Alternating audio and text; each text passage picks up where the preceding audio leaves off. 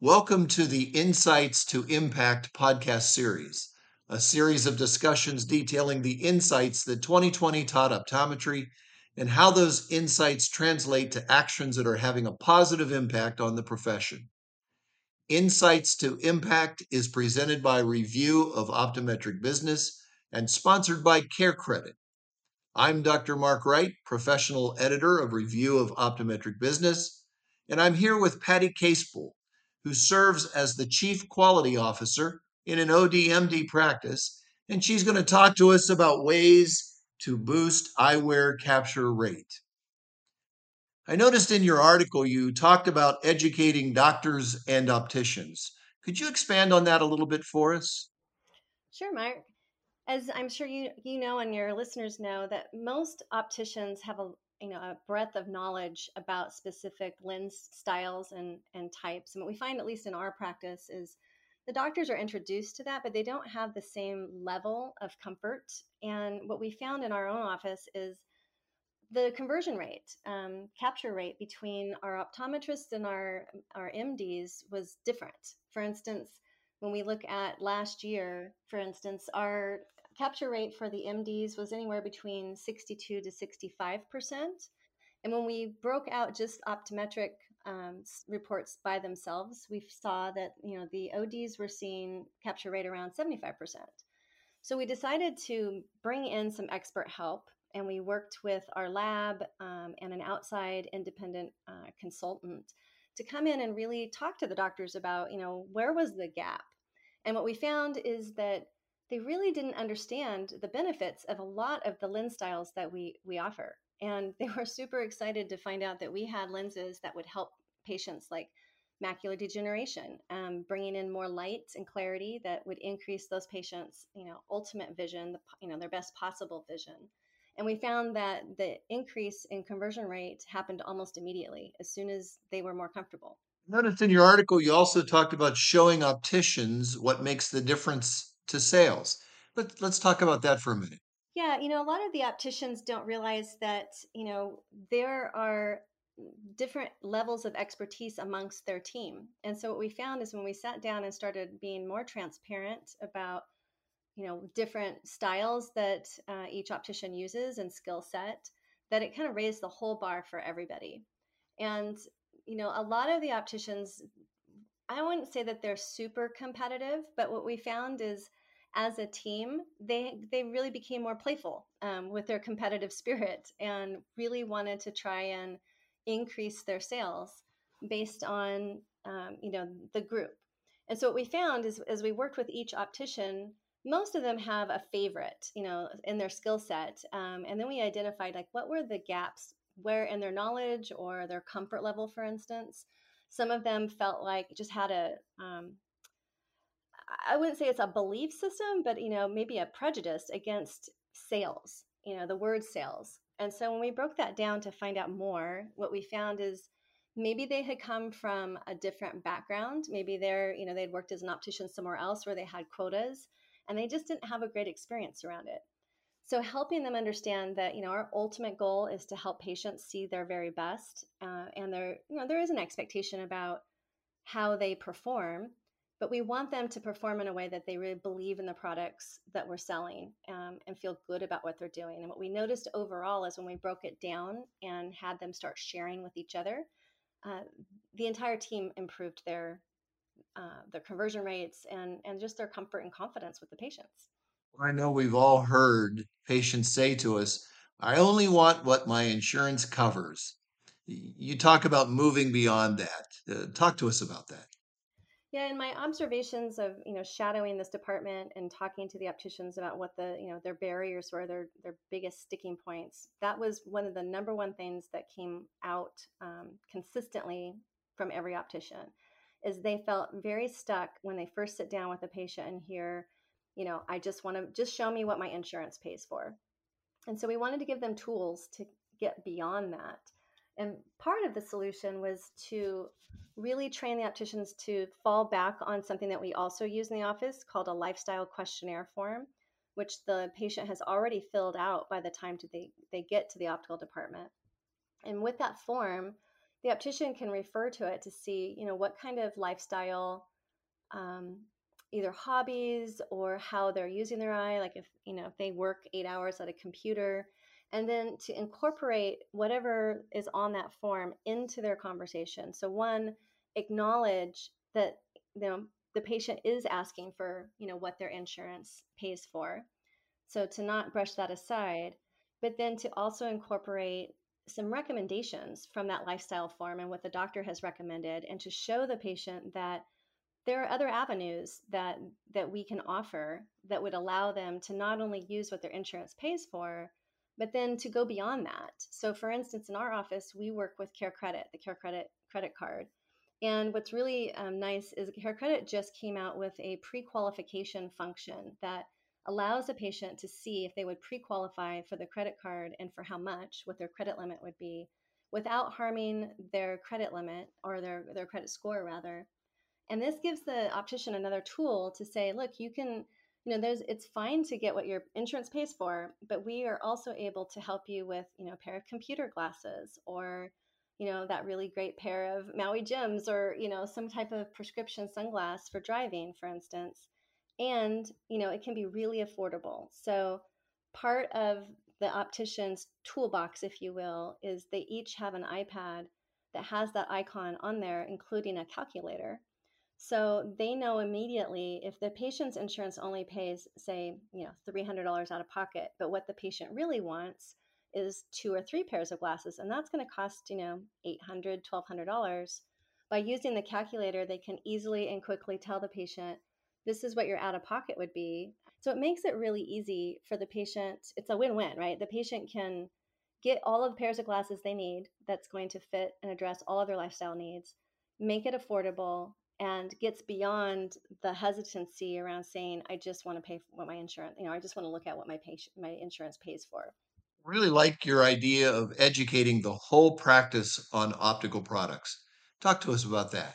Yeah i think the first thing is to get our you know our staff and our doctors to use our optical products um, that's the first and foremost because i think if they're a believer if they if they are wearing it themselves they're going to be able to speak to it with passion you know, myself, uh, years ago, I, I went actually up to our lab and understood the quality of what we offer and some of the bells and whistles that, you know, what we offer compared to others. And we never ever badmouth other, you know, labs or, or other offices but we really educate our staff and our doctors about what does make the difference between you know what we're offering and what a patient might see elsewhere so I think that's the first thing is, you know, get them wearing your product and make that easy.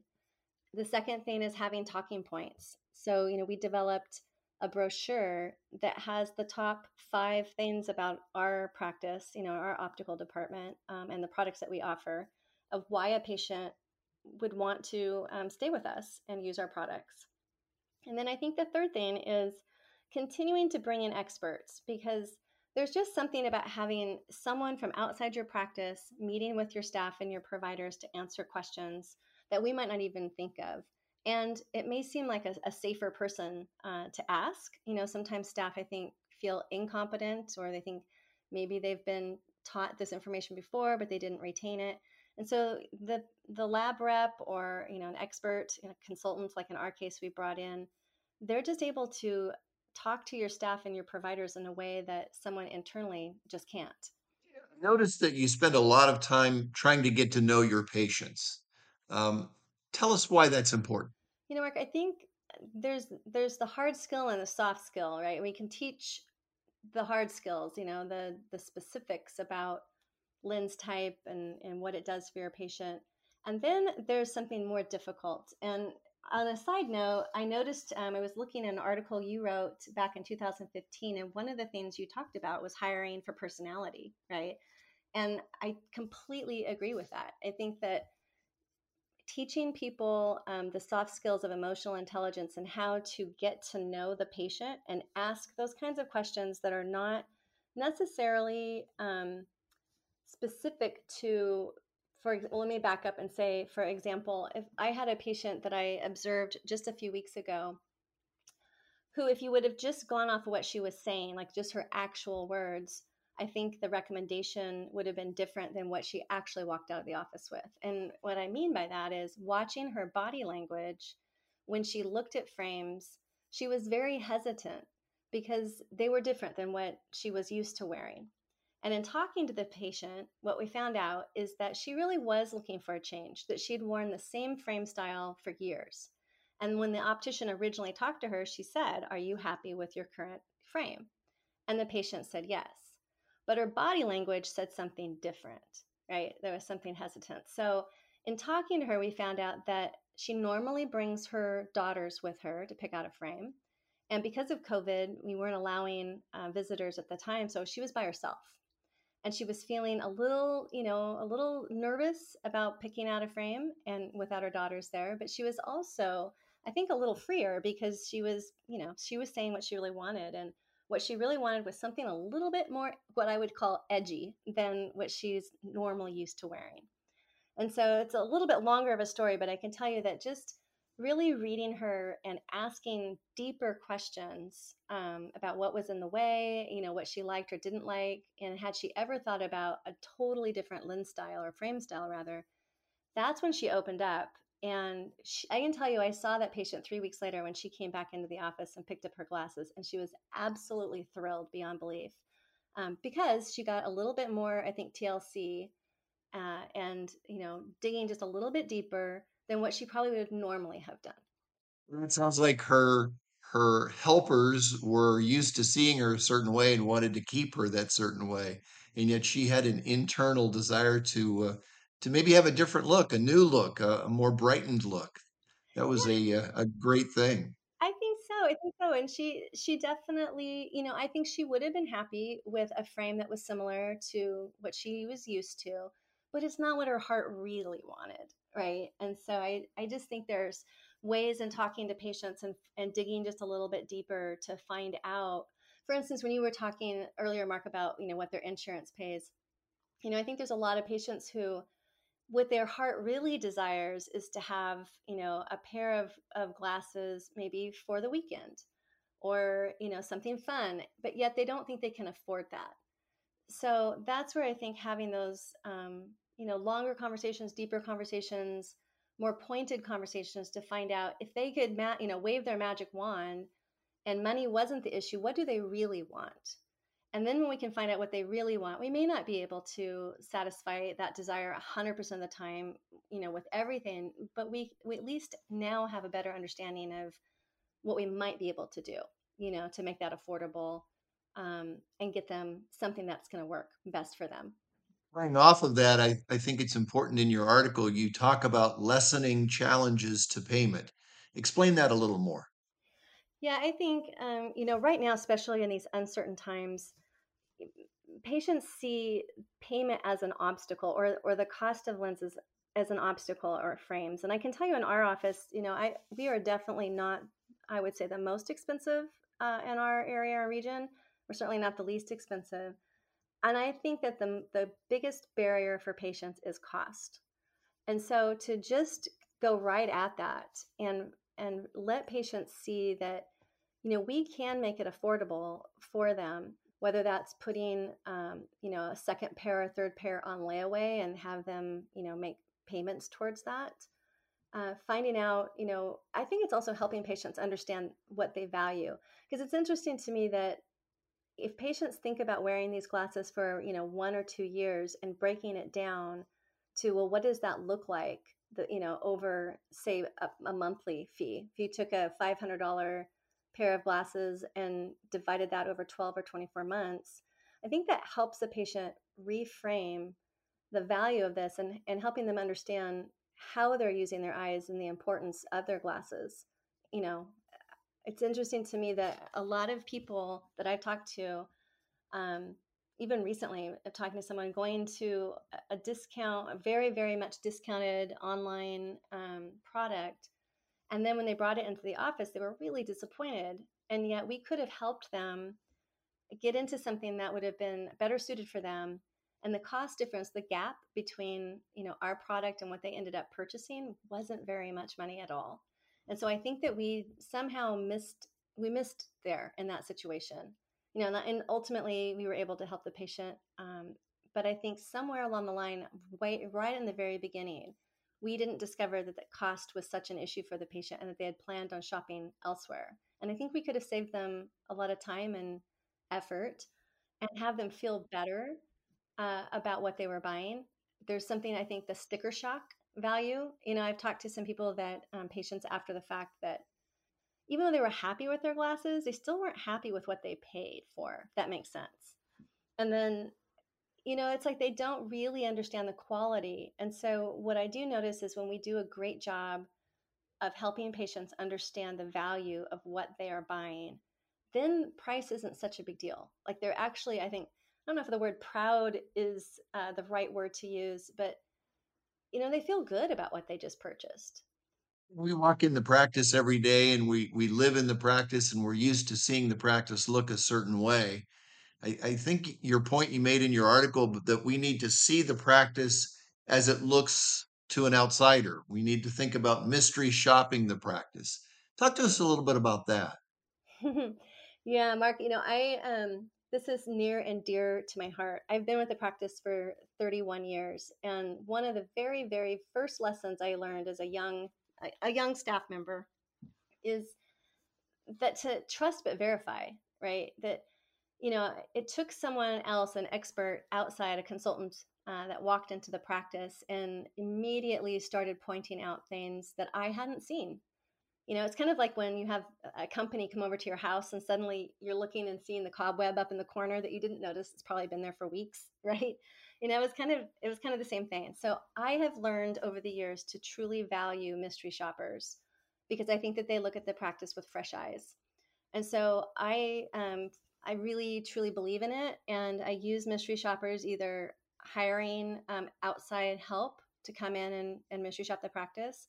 I ask our reps from all of our different industries. Uh, for instance, I've, I've used our care credit reps many, many times to come into the practice and either go through as a patient or just sit in the waiting room, you know, nearby and listen, and then give me a full report, you know, of what they of what they see, with the emphasis on, you know, we want to hear it all. I think that's important to say on the front end. Like, don't hold back. We want to, we want your opinion on everything you've seen and heard, as well as if you have a recommendation of how we could be doing things better, please let us know.